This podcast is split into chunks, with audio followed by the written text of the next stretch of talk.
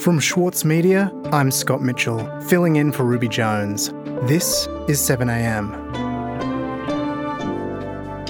Personal text messages between Brittany Higgins and her partner, David Sharaz, have been splashed through the news for days, reopening questions about the lead up to the interview when Higgins first went public with the allegation she was raped in a ministerial office.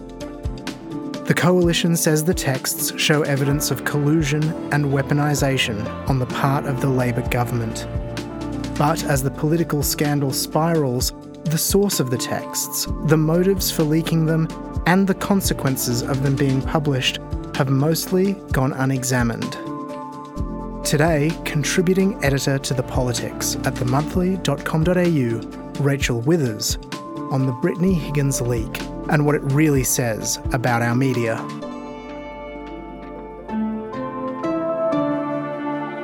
It's Wednesday, June 14.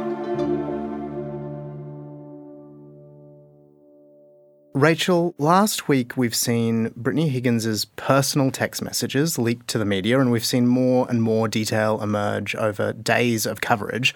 What do we know about how these texts, something Higgins never would have imagined would be made public, ended up being published for all to see? Yeah, so these text exchanges were mostly published by the Australian newspaper. That's where it started.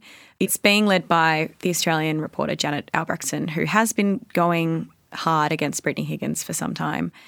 They're mostly text messages that were stored on Higgins' phone, which were handed over as evidence in the criminal trial against Bruce Lehrmann.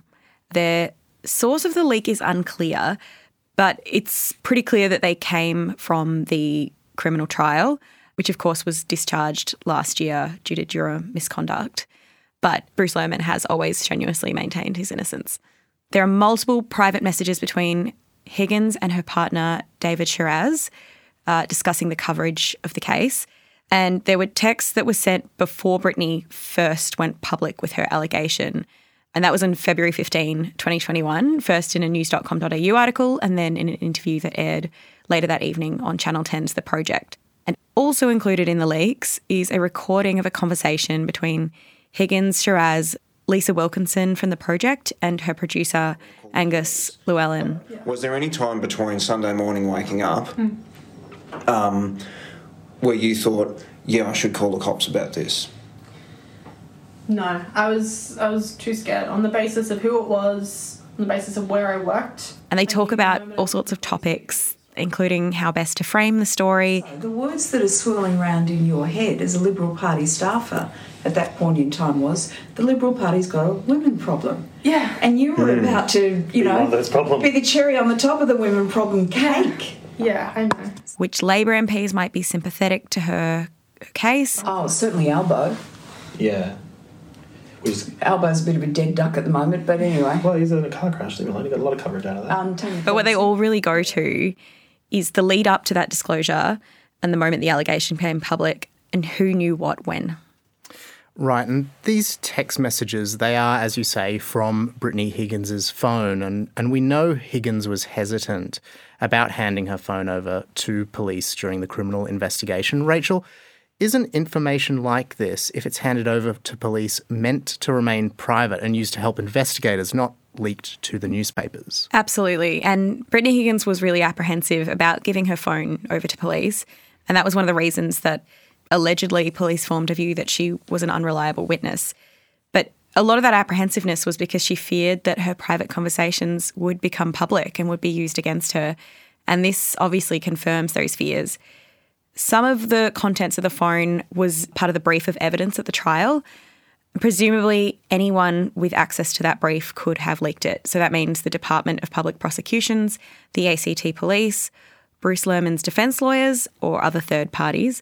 And under what's known as the Harman Principle, lawyers who obtain material provided under subpoena in a court proceeding are precluded from providing it to others. And if a document is leaked to the media, outlets who report on that content could risk being in contempt of court for publishing it unless it's in the public interest. Um, lawyers for Lehrmann have denied that he leaked the content. And a judge in another matter, the defamation trial that's still going on involving Channel 10, The judge in that case refused to uh, administer interrogatories or refused to basically demand that Lehrmann answer questions under oath about whether it was him who leaked it. But it is clear someone has leaked them, and it's not at all clear that it was in the public interest to do so. Right, so we could see legal ramifications for this in the coming weeks. And I think we've we've seen something this week that Channel 10 has sent a legal notice to the ACT police over the leak of the tape. So then, Rachel, these text messages, they've caused debate actually inside Parliament House. Their contents have real political consequences. So tell me a bit about what's in these text messages. So I think one of the main texts that is causing political ramifications is one that was sent on the 11th of February 2021. David Sharaz texted Brittany Higgins saying, Katy is going to come to me with some questions you need to prepare for. She's really invested now. Ha ha.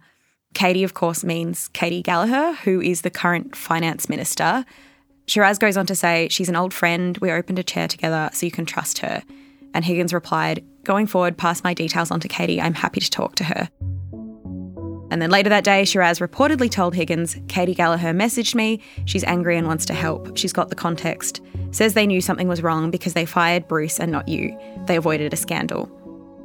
So this is in reference to Bruce Lehrmann being fired for being in Parliament House for non-work purposes on the on the night of the alleged rape.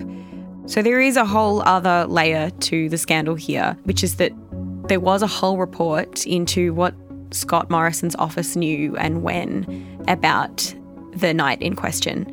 Because we're talking about something that allegedly happened between two Liberal staffers in Parliament House in a Liberal minister's office, which was Linda Reynolds, outside of work hours. And that is now the other part of the story here what Labor knew when and what they did with the information, which goes back to a heated exchange in Senate estimates back in 2021, just after the allegations were made public, doesn't it, Rachel? No, Chair. Order. No, no, Chair. She's just made an imputation on the on the Hansard. I'd like, we'd like to understand. Yeah, Linda Reynolds was being questioned by Katy Gallagher and Penny Wong, and she said she was told by a Labor senator two weeks before the story broke what they were intending to do with the story in her office. I think, I, think I was told by one of your senators two weeks before um, about what you were intending to do uh, with the story in my office two weeks before. To which Katy Gallagher replied that no one had any knowledge of the story. Knowledge of this. No one had any knowledge. Right, so in 2021 at Senate estimates, Linda Reynolds implies that Labor senators had knowledge of this allegation before Higgins went public with it. Gallagher responds by saying no one had any knowledge about it. On the surface, Rachel, these texts, they seem to throw some doubt on that statement. So is the allegation then that Gallagher misled the Senate? That's the accusation, and that's the line that's being pressed by the opposition really hard this week. If it is the case that anyone politician or journalist weaponised and sought to politically profit from a rape allegation, then that is morally bankrupt. The significance of this is that Katy Gallagher is now a minister, and the ministerial code of conduct dictates that if you mislead Parliament, you have to resign. Although she wasn't actually a minister at the time of the claim. Anthony Albanese has thrown his weight behind Gallagher and said the texts don't show that she misled the Senate. Katy Gallagher has not misled Parliament. Absolutely. Right. Yep. She's a great finance minister and she's a great minister okay. for the status of women. Other Labor ministers have, have also backed her. Katy is a person of enormous integrity. Now, on Tuesday, Katy Gallagher gave a speech to the Senate responding directly to these allegations. She acknowledged she had some knowledge that Higgins was going to go public with her allegations but she denies misleading the Senate. She said back in 2021 she was denying there was a Labor plan to weaponise Higgins' story against the Morrison government. I was in no way involved with the timing in which this story was published or aired. Any allegation or assertion that I did is wrong and I reject it in the strongest possible terms. And she criticised the way the text messages have been used politically. The events of the past week, with the media coverage, the questions surrounding the publication of a young woman's personal phone records that had been provided for use in a court, splashed across TV and newspaper, with opposition members giddy with the coverage, has done nothing but seriously damage this confidence. But the opposition is not backing down on this. So it's going to be a very messy week in Parliament. And the media, particularly the Conservative media, has not let up. So this doesn't look like it's going away. We'll be back after this.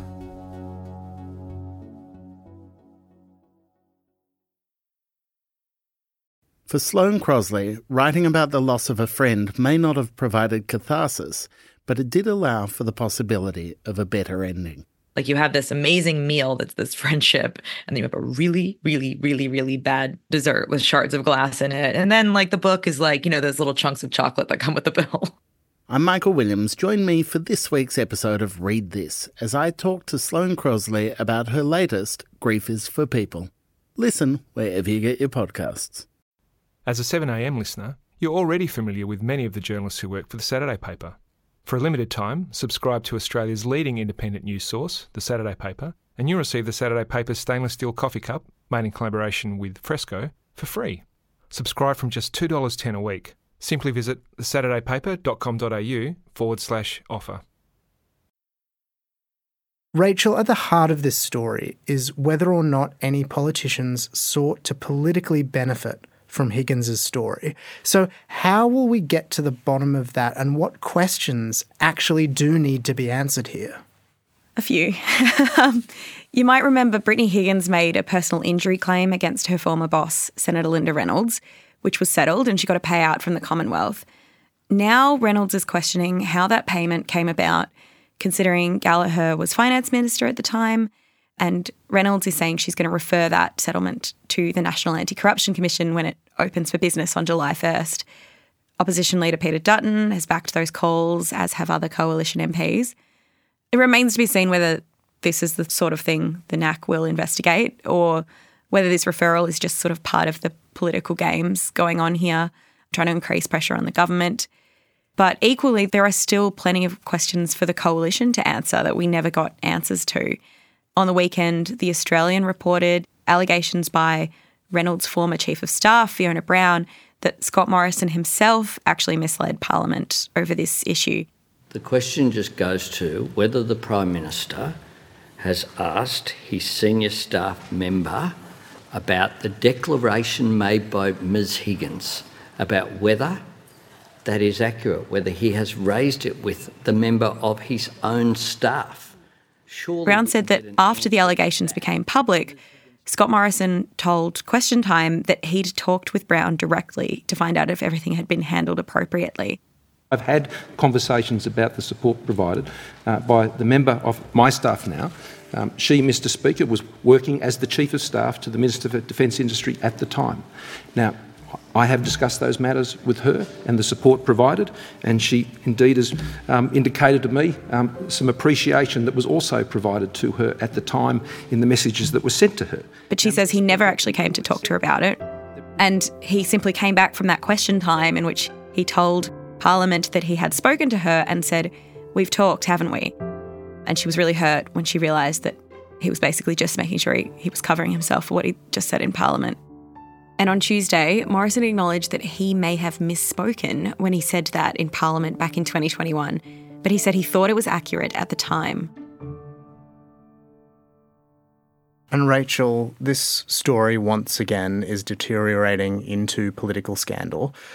But at the end of the day, we have highly embarrassing personal text messages of someone who engaged with a police investigation just what message is being sent, by the way, both our media and our politicians are using these text exchanges? Yeah, it's a, it's a sad reminder of the ways in which this story has become about so much more than Higgins. It's a battle of competing interests, with the right wing media doing whatever they can to tear down this woman and anyone who tried to stand up for her. There are so many people here claiming that they have Higgins' best interests at heart, but it's clear that a very wide range of people did not and still do not. And the opposition is now focused on using this to damage the Albanese government and turning the who knew what when questions back on Labor, even though we still don't have answers as to who in the Morrison government knew what when about the incident when it occurred in 2019. And none of this appears to be in any way in the public interest. It's all about political point scoring, and the whole thing just does so much damage to whatever limited trust victims are able to have in authorities, to be able to have confidence that if they come forward and accuse someone of, of assault, that their private correspondence won't be used against them. Rachel, as well, while any future trial was abandoned over fears for Brittany Higgins' mental health, it appears events are once again going to be prosecuted in the in the court of public opinion. While it's not really the overt purpose of the story and the reporting in the Australian, there are elements that go to Higgins's character. In one piece over the weekend, she was called power hungry. So, what message does that send generally about who we believe and who we don't?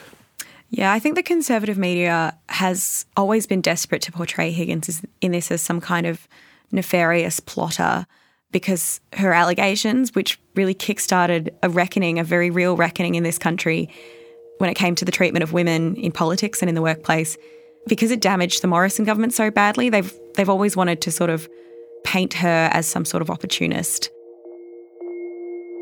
The Prime Minister's office allegedly began background against her partner very early on. We had another inquiry into that, in which the PMO found themselves innocent.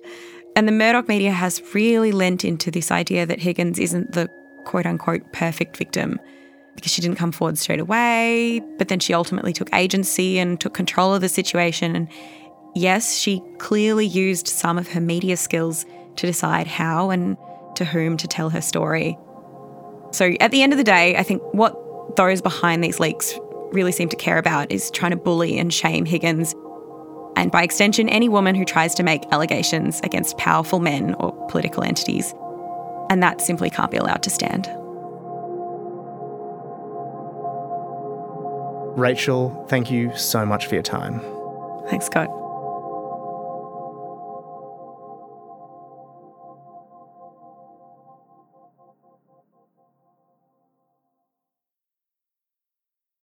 Winnie Dunn has made a career out of helping others find their literary voice, and now it's her turn in the spotlight.